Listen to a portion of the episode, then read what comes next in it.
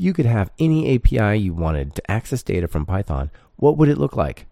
What would make it Pythonic? This week, you'll hear about Pony ORM. Pony is a Python ORM with beautiful query syntax that lets you write your database queries using Python generators and lambdas.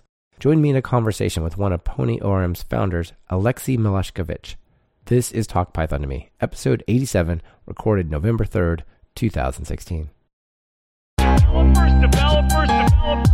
I'm a developer in many senses of the word, cause I make these applications, but I also use these verbs to make this music. I construct it line by line, just like when I'm coding another software design. In both cases, it's about design patterns. Anyone can get the job done, it's the execution that matters. I have many interests, sometimes Welcome to Talk Python to Me, a weekly podcast on Python, the language, the libraries, the ecosystem, and the personalities. This is your host, Michael Kennedy. Follow me on Twitter where I'm at mkennedy. Keep up with the show and listen to past episodes at talkpython.fm and follow the show on Twitter via at talkpython. This episode has been sponsored by Rollbar and GoCD. Thank them both for supporting the podcast by checking out what they're offering during their segments. Alexi, welcome to Talk Python. Hi, Michael. Thank you. Yeah, it's great to have you here. Thanks for coming.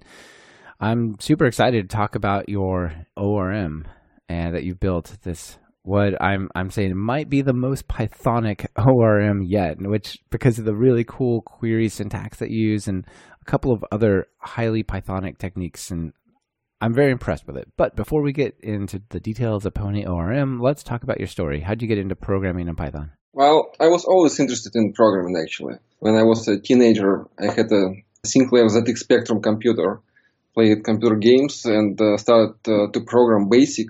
And uh, actually, it was the reason for me to get a master degree in computer science later. Well, I was programming while studying in the university, but what I really liked was uh, computer networks. So after graduating, I started to work as a network engineer in an IT department of an airline company. And at that time, it was uh, 2001 and 2002, airline agencies uh, had to use uh, dedicated list lines for connecting to airline database system. And I figured that uh, using internet for that would be like 100% uh, cheaper. And uh, then I got uh, that crazy idea of developing a client-server solution which works over internet. So I developed a prototype, and it consisted of an app written in Delphi and a Linux server. And then I presented it to the airline management team, and they were impressed and offered me to form a development team.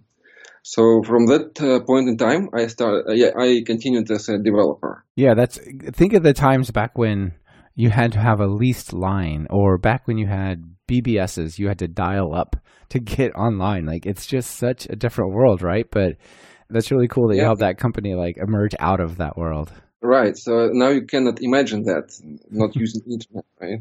Exactly. Yeah. So uh, and then uh, several uh, years later, I started to work um, for another company. It, it was a fintech startup. It was a New York-based company, and they outsourced the development to Saint Petersburg, Russia. This the city where I'm originally from. And I was developing uh, the backend in C++ and Java. And when the business took off, they decided to form a team, a development team in New York, and they invited me for this role. So I moved to New York and formed a development team there, and was uh, building software for seven years there. And during that time, actually, my friend Alexander Kozlovsky, uh, we studied together in the university, and uh, he was uh, really, really interested in databases. And he was actually a senior lecturer, uh, so he taught people databases. And he figured that uh, most people actually uh, don't get relational algebra, you know, and uh, there should be a better way to build uh, software. He suggested an idea to build a web framework, and I love the idea because working for a financial company, I saw that it is a very fast environment, and I actually missed a tool like Delphi, Rapid Application Development Tool. And I thought that if I uh, would have one, I would use one. And uh, this is how we started to work on Pony. And it was uh, a weekend project actually initially. Uh, we developed uh, the whole framework actually, and it was uh, templating engine, it was routing, it was ORM, and then we found that probably we shouldn't do all of those things because it's too much. Yeah. That by that time, uh, uh, SQL, SQL Alchemy appeared. Actually, we started the same year, 2006. It was the first year when we started to work together. And actually, by that time, Alexander already uh, tried to build uh, a mapper. He tried in C++, in Delphi, and uh, Python was a choice uh, which he came to, understanding that it should be a dynamic language. Yeah, I'm sure it was much harder in C++ to pull something like this off, especially with the really rich language level query syntax. Like, I'm not really sure how that works in C++. Right. And then we started to work together on this, and uh, he told that it was a SQL object, uh, such a mapper, and in, in one of um, email lists, he suggested that uh, why not to use um, generator syntax for writing queries. And I love the idea too because it was natural syntax for queries. It's a completely natural syntax. Like, I think of generator expressions and list comprehensions as kind of like in memory database operations, just working on on your objects, obviously not indexed or anything like that. So if you're going to do that in your Python code, but somehow project that down into the database, that's perfect, I think. Yeah, exactly. And what we liked as well uh, that it is uh, so natural for someone who just uh, starts uh, working with Python that uh, you don't need to uh, actually learn another language such as SQL. Yeah, I think you probably could get away with just being able to read but not write SQL with Pony. Yeah. Yeah, or or SQL Alchemy or some of the other ORMs, right? Like if if you can understand the debug output, you may be okay. Who knows? It depends on how complex I suppose it gets, but that's that's a cool uh, goal anyway. Exactly, and I uh, worked with uh, people who actually can program uh, different languages, uh, but it's hard for them to understand uh, SQL pretty well, and that's why we decided that if we could provide such a tool it will be very helpful. And I could see uh, how uh, it can speed up uh, making prototypes. And, uh, you know, when you build a prototype, you never know if it will be an application uh, later and uh, how it will evolve. Yeah, absolutely. That mean, I wonder how many applications there are in production in the world that were just supposed to be prototypes. I bet it's a really high percentage. Yeah, I agree. you need to, to have a tool which allows you to start quickly. And then when you actually uh, evolve this, uh, with this application evolves, you want uh, it to allow you to build this as uh, as complex as you want. Well, yeah, and also the ability to recreate the project quickly rather than manage some huge data access layer with some kind of ORM right. that's really nice and clean. Like Pony ORM is a really good thing to have so you can say, no, no, this is a prototype. We're going to start again, but it only takes like this morning and then we'll have it back to where it is, but proper. Something like that, right? right? That's cool. An app that created using a simple tool can reach a point where the further development uh, is too difficult or even impossible. And having reached this uh, borderline of complexity, it's often uh, no time uh, actually to start from scratch. yeah, it's usually you're already down that path and it's too late. How interesting. Okay, so let's talk about Pony ORM a bit. So Pony ORM is a data access layer. It's an ORM, object relational mapper.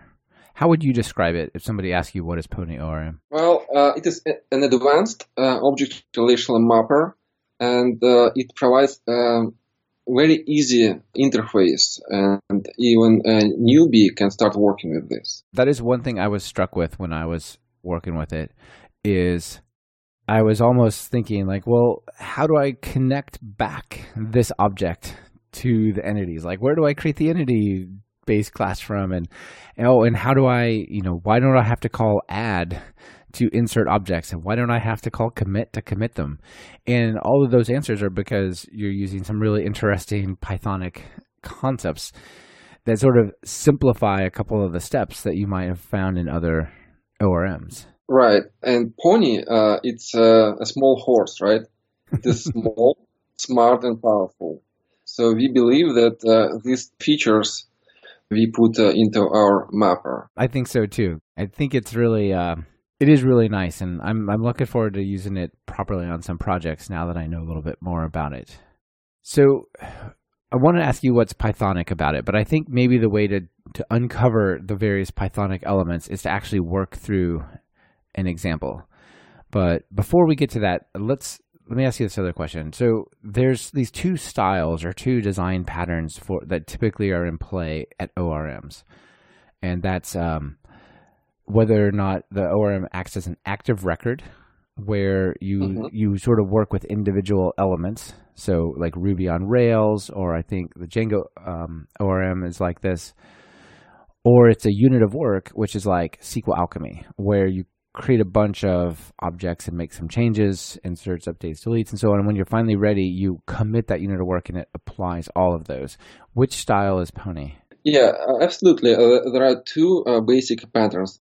And with active record, you have an object which represents a line in the database. And uh, the thing is that if you select the same object twice using active record, you will have two instances of the same object in the memory. And it is a huge problem because now you have uh, two objects which uh, are actually the same. And when you start to change one object and then change another one, you can have uh, lost updates. And another thing that you need always remember to call save on each object. Yeah, exactly. And, and you don't really do that with unit of work. You just kind of work with your data, and when you're ready, you commit it, right? Every time you read a record from the database, we first check in the identity map if uh, there is such a record already loaded into the memory. And uh, this allows us uh, to uh, return an object from the cache, from the memory, instead of uh, uh, querying the database. Yeah, so that's cool in that it gives you better performance because you're not round tripping to the database as often. But it's also maybe even more important that it means if you somehow get the same object twice, it's still the same object in memory, right? Exactly. So uh, it allows uh, us to avoid excessive uh, database calls, and at the same time, we always work with the same uh, copy of the object. And another option that it uh, provides us with is uh, to manage uh, transactions. So we can see when the scope of a function or a context manager uh, was left. And uh, at this point, uh, we can commit all the changes to the database. It is very convenient. Yeah, that's very convenient. I love your use of context managers in this project. So maybe that's a good place to jump into talking about the code. And we have to be a little careful on an audio format talking about code, but maybe we could just kind of roughly walk through some of the the steps involved and we could talk about the Pythonic concepts as we get to them. Okay.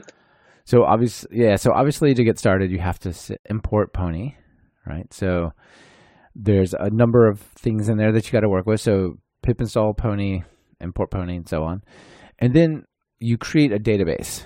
So a database is just an object, right? But this database has a couple of features that go on to be super important, like on that object you have a base class and all of your entities have to derive from it, right?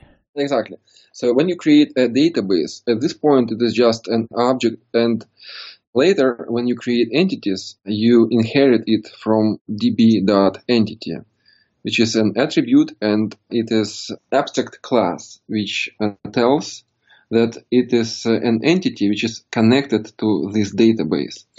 And having such pattern, actually you can create several databases. You can uh, simultaneously work with more than one database. Right. Maybe you have a, like a core database that has your important stuff and then an analytics database for tracking how people are using your app, something like that, right? Yeah, it's very often used uh, this way. Yeah, and then you create, like you said, you create this class that derives from db.entity. What does it look like to define the columns? The main difference of Pony uh, uh, from other uh, mappers that we uh, work in terms of entities. So in SQL Alchemy, uh, you uh, work with uh, with relations, and here uh, uh, with Pony uh, we higher the level of abstraction and uh, work uh, in terms of entities, in terms of objects. And we uh, don't create columns, we create attributes of the object. Because this way, we figure that it is easier for a human being to think in terms of objects, not relations. Yeah, and probably Python as well, right? We're used to working with hierarchical collections of objects anyway. Yeah. yeah. And then you create attributes, and we provide a very concise way uh, of uh, declaring such entities. Because from the uh, first day uh, of uh, developing Pony, we actually had three goals. We wanted uh, this mapper would be easy to use. It means uh, having Pythonic API. It should be very performant, so high performance is the goal. And uh, the third uh, is uh, safety and reliability.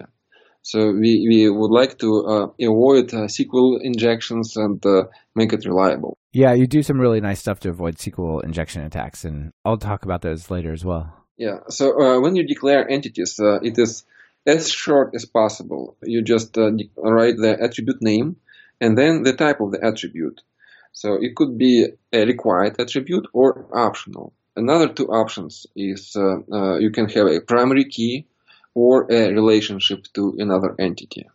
And then in uh, creating uh, the attribute, you specify the type of the attribute and some additional options uh, like unique or auto generator when uh, you want to have a sequence uh, creating a new object uh, sometimes you want uh, uh, id to be automatically generated. Right, and of course you can have default values as well for like created dates and things like that, right? right uh, so we have uh, api reference and uh, there are about uh, like probably 15 options that you can specify for attribute. And uh, you asked about columns. So you can also specify the name of the column if you would like to give uh, a specific name to the database column or if you have a database uh, already created and you would like to map these entities to the existing tables Uh, so you can specify the table name and the column name uh, declaring the entity Yeah, that's that's excellent. So let me try to give people a really quick example here. So you've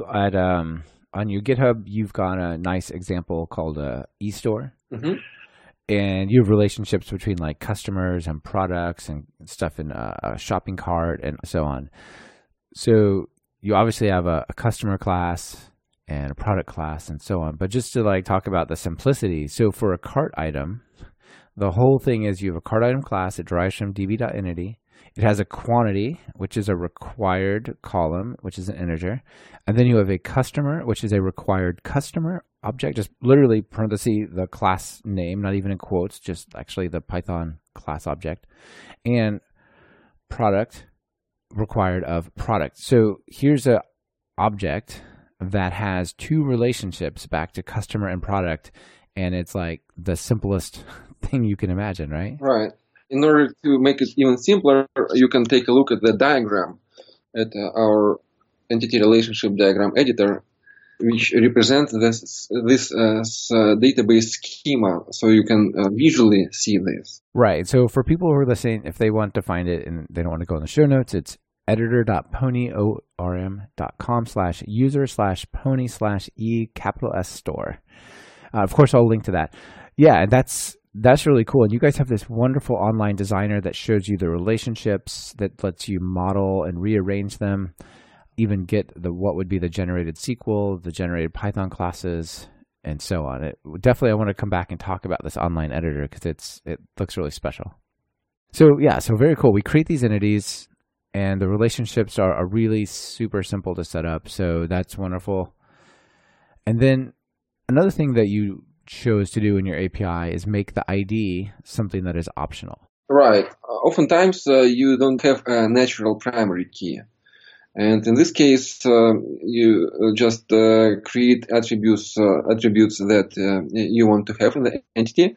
And if you don't declare primary key, Pony will add it automatically, and it will be integer type uh, with uh, sequence. Yeah, the auto incrementing primary key. uh-huh. Exactly. Yeah.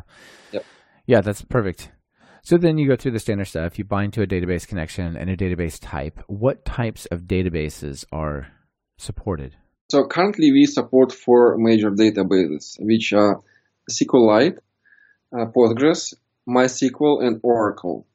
And currently, we're working on adding MySQL, uh, Microsoft uh, SQL Server. So we had uh, users who asked us about it, and we actually added uh, this uh, type of the database. But the thing is that uh, recently uh, we added a JSON type support. So you can work with database uh, JSON type and make queries to the, those JSON types. And this part we didn't add to Microsoft Server yet.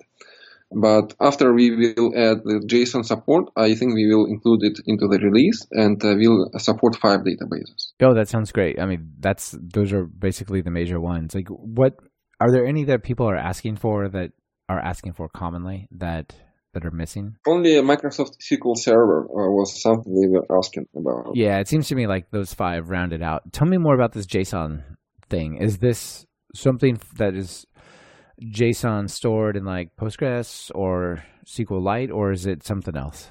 Right. Uh, so we used uh, the native database uh, JSON type. Uh, so it is JSONB, binary JSON for Postgres and for uh, MySQL. For Oracle, it is, uh, I believe, it is CLOB. And for SQLite, normally it is stored as text by default, but you always can install a module which is called um, JSON1 and uh, this way uh, your queries to SQLite will be faster. Okay, so there's a module that I can extend.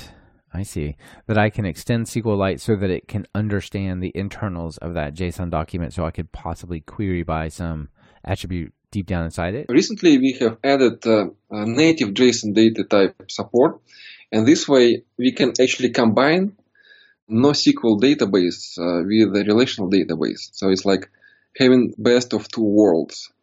In a relational database, you can declare an attribute of JSON type, and in this attribute, you can keep the data structure, uh, which can vary. Yeah, this is really cool. So basically, you have regular columns, but you can also have hierarchical columns that are stored as JSON, more or less. That's right. Yeah, it, it does very much seem like here's a MongoDB type of thing going on as part of that table. Exactly. And uh, you can actually do queries to the internals of uh, this uh, JSON structure, which is described in our documentation. Yeah, yeah, that's cool. Can you add indexes to the internals? Of that data structure? I think not yet. It, it's down to the, whether the database is supported, I'm sure, but probably if the database support that, uh, you can uh, Actually, it is just a native uh, JSON type for the database. So if uh, database supports index, you can add an index. Right. Okay, that makes sense. So it's it's really a question of does MySQL support indexes on embedded JSON types, which I actually don't know the answer to. So uh, that's cool, though. We have users who use this feature in production already. Nice. So yeah, speaking of production, can you speak of some of the notable deployments of Pony ORM? Uh, do you, I mean, I know like the vast majority of no visibility into, but yeah, some of them asked us uh, not share their details because they have uh, PR departments that they need to approve it with, and for for those uh, who we can share, I put testimonials to our site. Oh yeah, excellent. I see at the bottom. Here's a whole bunch of testimonials, and people can come check them out. I'm sure not everybody has permission to divulge whether they're they're you know speak on behalf of their company, but that's very cool. So when I was uh, working on the new version of the site, I uh, sent uh, uh this uh, request to all our users, and actually uh, those people paid for the license because we initially we had Pony released under dual license, so it was AGPL and it was commercial license. And then we figured that AGPL actually doesn't really work with the community. People don't like AGPL at all. And although we were selling licenses, uh, we decided that we probably uh, need to change our model uh, and we just need to release uh, Pony under Apache 2 license and think about uh, the possibility to monetize uh, our editor because it really can be a tool which allows people to develop applications faster. And uh, we use the same uh, model as GitHub. So if you would like to share your data schema with with everybody, make it public, you can use it for free. And if you would like to have a private uh, data schema, then uh, we'll ask uh, to, to pay some money. Yeah, I think that's a great model. And we'll definitely talk about it. That's at editor.ponyorm.com. Yeah, it's it's very cool.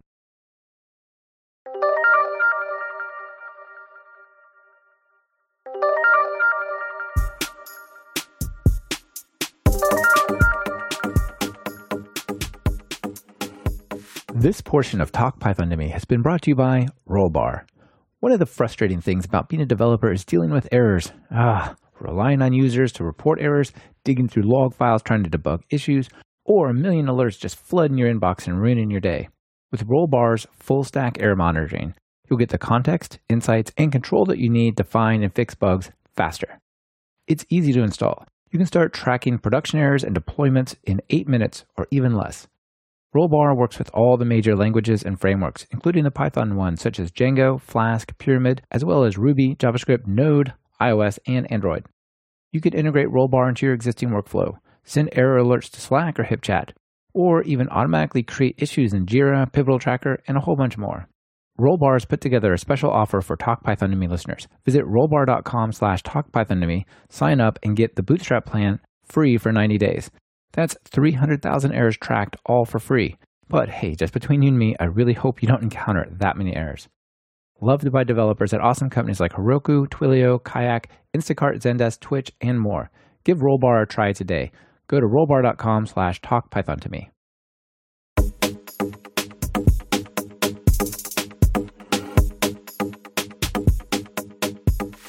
Let's focus for a moment on what I think are you know, really getting to the, the Pythonic concepts. What we talked about so far with the way you work with Pony is it's very nice, but it's not super unique and it's just like a nicer version of what I feel like the other ones are doing. But then you get to things like working with context managers and decorators and all sorts of really nice stuff. Tell us how do we like insert data or how do I get like a database connection and commit it and go through like that whole set of steps there? Well, uh, when you bind uh, entities to the database, uh, the next step you need to generate mapping, and uh, this way we just connect uh, objects uh, in the program entities to the database tables, and then you can start working with the database. you can select entity objects or create new objects. And all that uh, all that interconnection should be done within the database uh, session because it is a transaction, right? Right. This whole unit of work thing, right? Yeah, unit of work, exactly.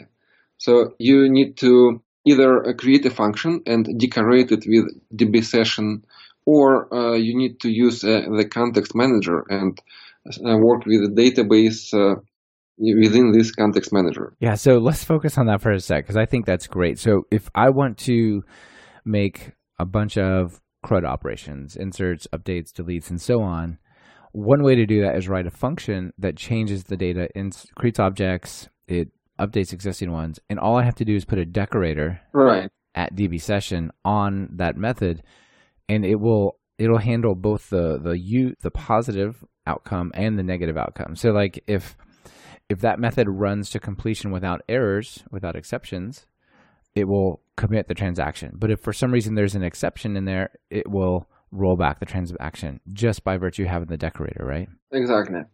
So uh, when you uh, wrap your code, which works uh, with entities uh, with DB session, it actually does uh, the following when uh, you start working with the database, uh, uh, it uh, it doesn't start a transaction from the uh, first uh, moment because if it is just a read, you don't need actually to open trans- transaction.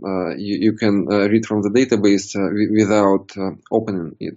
And when you start to change, the new transaction is created, and then when you leave this scope, if no exception happened, then Pony automatically will commit the changes to the database.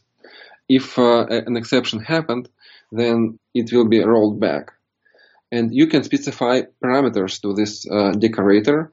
For example, if you would like to retry several times, you can do that uh, specifying parameters to the decorator.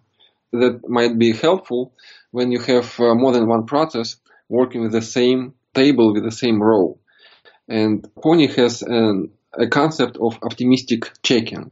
So this way we avoid a situation when you can lose updates.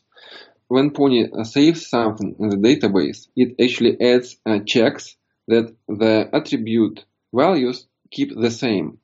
Because uh, when you work with uh, objects, Pony tracks uh, which objects you read and which objects you write. So if you, for example, in your code, read an uh, attribute and then do something and uh, save uh, this object into the database, Pony will make sure that attributes that you read keep the same. Because if it don't, it means that some other process changed the database. And in this case, it cannot be saved in the database. Yeah, this is very common in these sort of disconnected unit of work styles of ORMs, but I really like this model. I mean, the alternative is pessimistic concurrency, which is to say, lock the database, nobody can do a thing until we're done with this whole part, right? And everybody get get in line, and I'm going to do a bunch of changes, and then you can go make your queries or other operations on the database and not see inconsistent data. And that's great, but it also kills concurrency and all sorts of things. With this model, the opt- optimistic concurrency, it's like, well, probably nobody changed this record also. so it'll just it'll do all the work and then it'll say more or less something to the effect of update person with ID this where the name is the old name, set the name to the new name. Something like that, right? So uh, the goal of uh, Pony is uh, provide consistent uh, API uh, and ability to work with the database even for people who don't know much about uh, transactions and lost updates.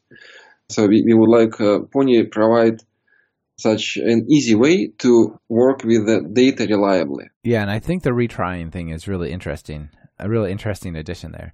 Sometimes you don't want to make an entire method basically a transaction in a sense.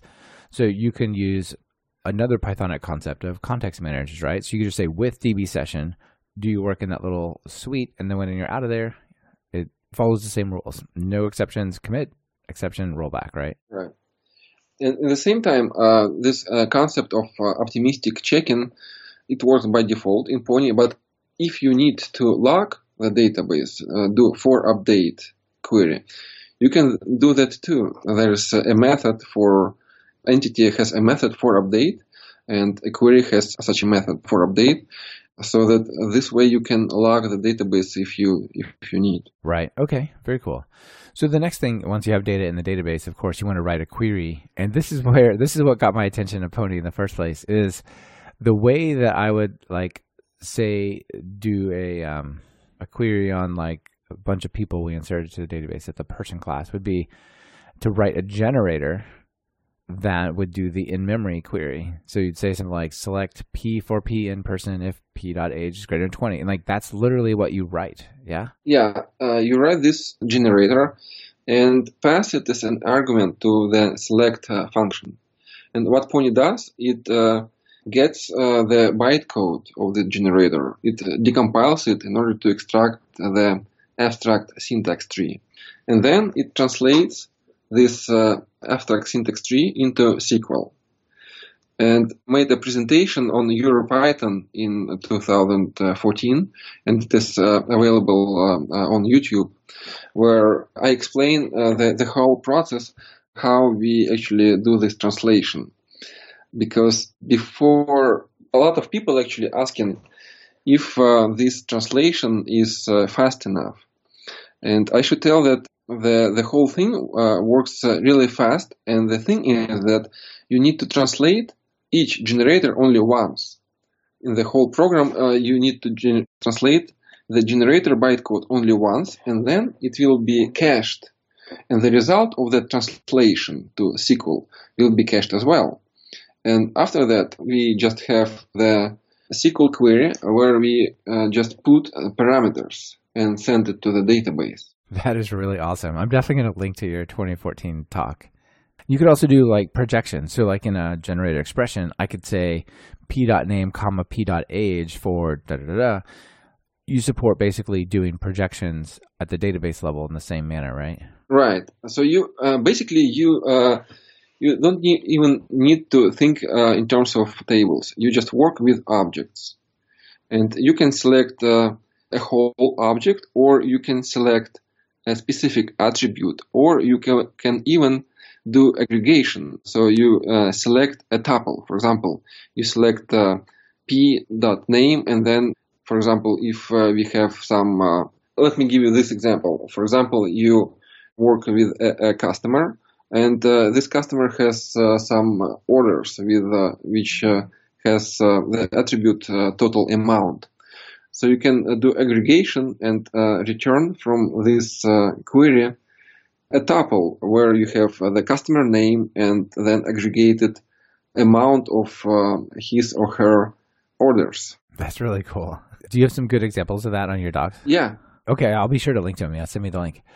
And finally, if for some reason this syntax doesn't work for you, you're just like, you know, I just need to write a SQL query and just have something happen. You can do that as well. And so you could just go to your entity which represents the table and just say select by SQL and give it some kind of SQL statement. You, you can uh, write a raw SQL, but uh, what is uh, more interesting is that you can insert raw parts of SQL query into a generator. You know, uh, we have such a function, raw SQL, and for example, uh, uh, there is a function in the database which is not supported uh, in, in Python, for example. Then you can uh, insert uh, this piece of raw SQL into a declarative query written uh, in, in the form of a generator. That is really awesome.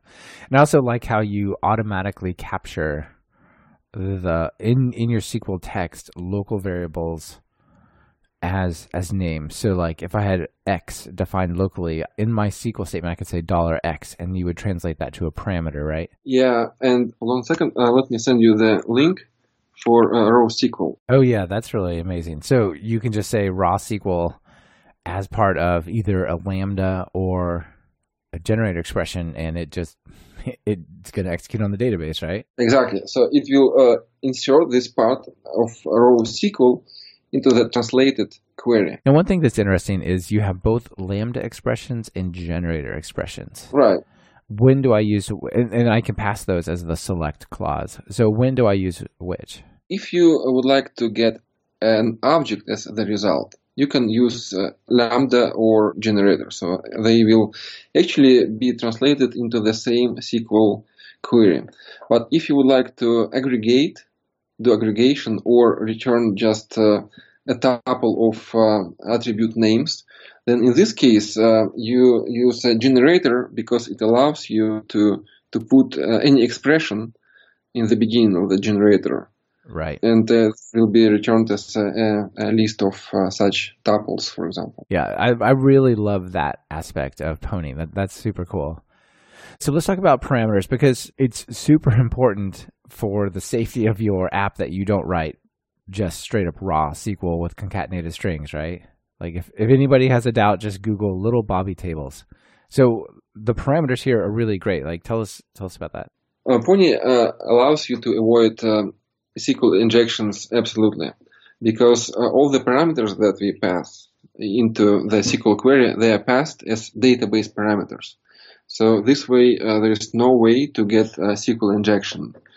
And also Pony allows you to pass not only parameters, but uh, expressions as well. So uh, you can find that part uh, described in the documentation. When you pass the parameter, you can specify the whole expression inside the uh, generator query. That's really great that you can pass expressions as well. I think there's always trade-offs when you use something, some kind of ORM versus just writing raw SQL entirely. I would personally the safety from SQL injection attacks, the fact that you might forget to use a parameter somewhere, almost alone makes it worth using ORMs. Not to mention all the cool benefits of everything else. So I, yeah, I think it's really great that you have all all these levels of safety, especially for web apps. Yeah. Yeah, so let's talk about the team. How uh, you talked about your co-founder just a bit, but maybe mention him again. And how many people are, are you working on the project now? Currently, we have uh, four people. So Alexander Kozlovsky is my co-founder, and we started uh, uh to work with him together. And at some point, I decided to uh, leave my job and concentrate on uh, Pony full time. Congratulations on that. That's awesome. Yeah, thank you. Although uh, we found uh, uh, another project later. Uh, so currently we we work on Pony. Uh, we have uh, four people. We have two more um, developers. So one of them works on backend and another on front end. So his role is to to help us build our editor. We have big plans on that, and currently we actually, yeah, we, we work on the editor as well. Nice. Yeah. So tell us where where are you going? What features are you adding? Uh, currently, uh, you can use the editor in order to create entity relationship diagram and then get either a Python classes or SQL create table statements. And uh, this uh, actually uh, used uh, a lot by users who actually don't know anything about Pony. And when I write them that, uh, do you use Pony? Why not you just start uh, opening the tab with uh, Python classes? They actually often they don't know a thing about Pony, and uh, when they discover this possibility, they uh, love this feature and start using Pony as well. Yo, that's great. Yeah, so let's talk about your editor a little bit. So I really like it. Like I said, editor.ponyorm.com. And the idea is it's basically a database diagram development tool, right? So you can see your tables, you can see the relationships and so on, which all of Right. that is all that is really cool. And I can like add a new a new entity and it gives you a whole nice designer. It shows you a bunch of stuff that you know, maybe you didn't realize was something that you could model, like the volatility of attributes or, or things like this. But then once you get your model built together, you can actually go and say, show me the Python code, or yeah, show me the Python code, or show me the SQLite code that it would actually the the DDL um, table generation code for the various databases and, and things like that, right? Currently, you just uh, can create this, and another uh, option is uh, to have a history of all the changes. But what we have other people asking for is to provide a tool which allows them to do the whole uh, cycle of development.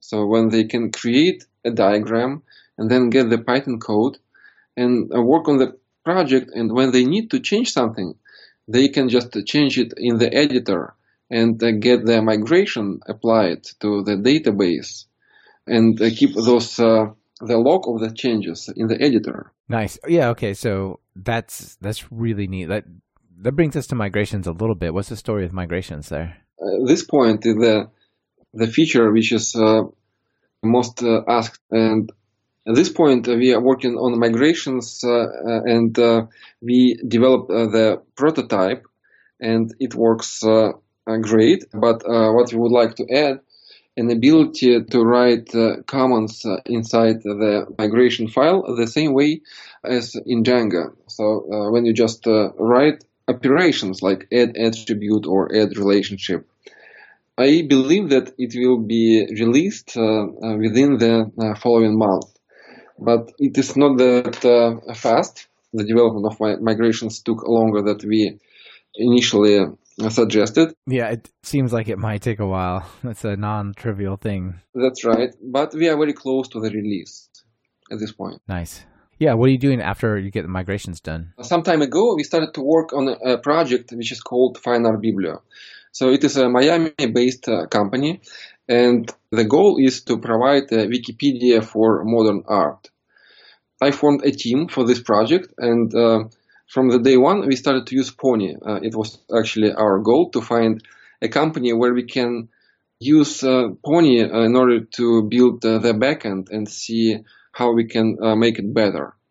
And when we were working on this project, we, we found that when we need to build a front end, we actually need to have the same models at the front end. And we thought, oh, why not to just uh, provide a way to have the, the same the same identity map, the, same models at the front end. And this way uh, was uh, Pony.js. Uh, th- this way, uh, Pony.js appeared.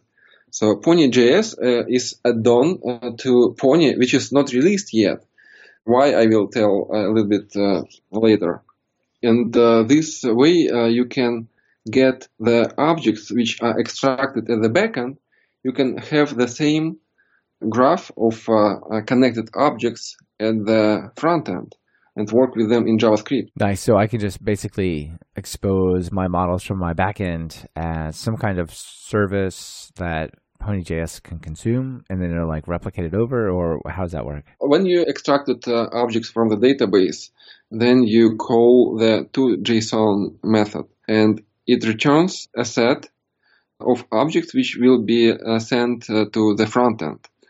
And the front end, we have a library, Pony.js, which puts it into uh, an identity map and allows you to work uh, with objects the same way you do it uh, on the backend. So you can traverse uh, attributes, you can traverse relationships, you can create new objects and send them back to the backend. That's cool. And for allowing this, uh, for making this work, we created a layer of uh, permissions and security. So it is also a declarative language which allows you to tell which operations are allowed create, delete, update, um, or modify. But when we were when we were uh, working on this project, we found that Facebook released GraphQL, and uh, we thought that probably it is the same thing that uh, we are working on. And uh, we decided actually to, to try GraphQL. And uh, by this time, we had uh, one more uh, team member joined to, to our company. And he developed a GraphQL ser- server. And now we have actually three ways to work with the front end. And after we release migrations, we believe that integration with the front end actually uh, will be our major focus. Yeah, you have your backend stuff pretty much dialed in, so extending that seems like a great idea.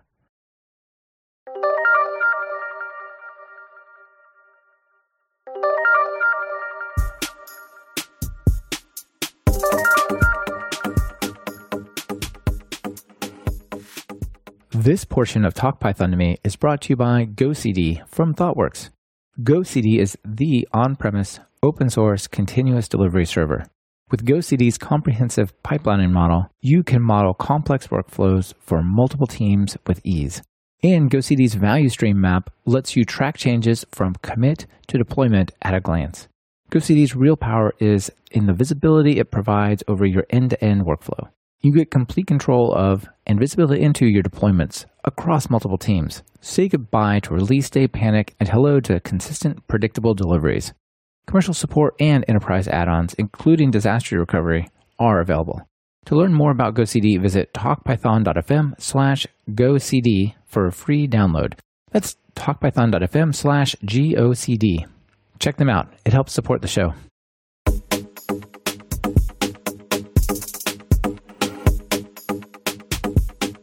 So your docs are in Python 2. I want to encourage you to write them in Python 3 and tell a story. So when people were looking at the adoption of Python 3 maybe a year ago or something like this. And I think around that time, Django switched its documentation to Python 3. And they didn't do anything else. They just said, look, Python 3, here's the, this is the way you do it in Python 3. And it also supports Python 2. And the usage of Python 3 on PyPI went up significantly, like some number of percent total because of that. So, but my real question is, uh, does it support Python 3 as well as Python 2? What's the story around on the various versions? Yes, it does. Nice. Yeah. So all the stuff that I've done with it worked totally fine. I, and I was playing with it in Python 3. So that that's great. So I'm really fascinated by people working on successful open source projects that have businesses around them. And so, can you talk just really briefly about your project and the editor and the business model around it? We think that uh, this the editor uh, could be helpful for startup companies and for companies who which develop new projects. Those uh, people who we were talking to, who would like to use Pony in their projects, we found that what they like in Pony is uh, simplicity and uh, that Pony allows them to save resources. So they can start fast.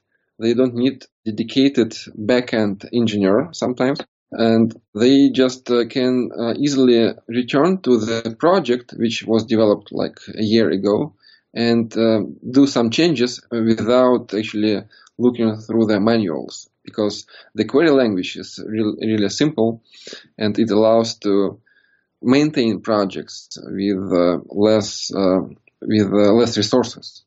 We think that for such people, for such companies, having an editor uh, would help them to build prototypes and work on applications even faster especially if uh, they would be able to work on uh, the same uh, data schema uh, together. And this is one of the features we would like to add to our editor. So the idea is that it is a software as a service. And uh, if you would like to create a diagram and uh, share it with everyone, it is free. And if you uh, would like to keep it as, uh, as, as a closed source diagram, then there is uh, some price for this. And it depends uh, on how many diagrams you, you would like to have. Sure. You know, one thing I think is really interesting about this, you talk about people getting started more quickly and helping uh, new companies and or new applications get up to speed.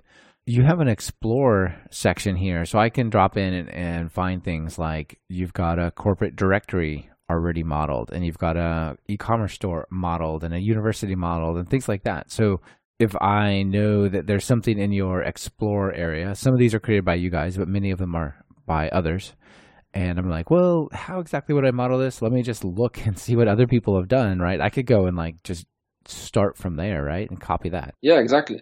And maybe at some point uh, we would uh, we will add an ability to deploy the schema to a cloud database and uh, write logic uh, right there. Yeah, that's pretty interesting. Is there a way to take and like reverse the thing? So I've got the diagram which generates my Python, could I like take my code that I've been working on for six months after starting with one of these and like throw the Python in and get the diagram out? Probably we should add that, but uh, at this point, the most uh, people are asking about uh, a reflection tool for the database. So when you can ah. just get the log of the database, uh, create table statements, and create a, a diagram based on that. Yeah, that makes sense. Which I guess that's probably the most important one is you want to be exactly like your database and give me the Python classes to make that happen, right? Right. So someone uh, would like to work using Pony with a database and they just don't want to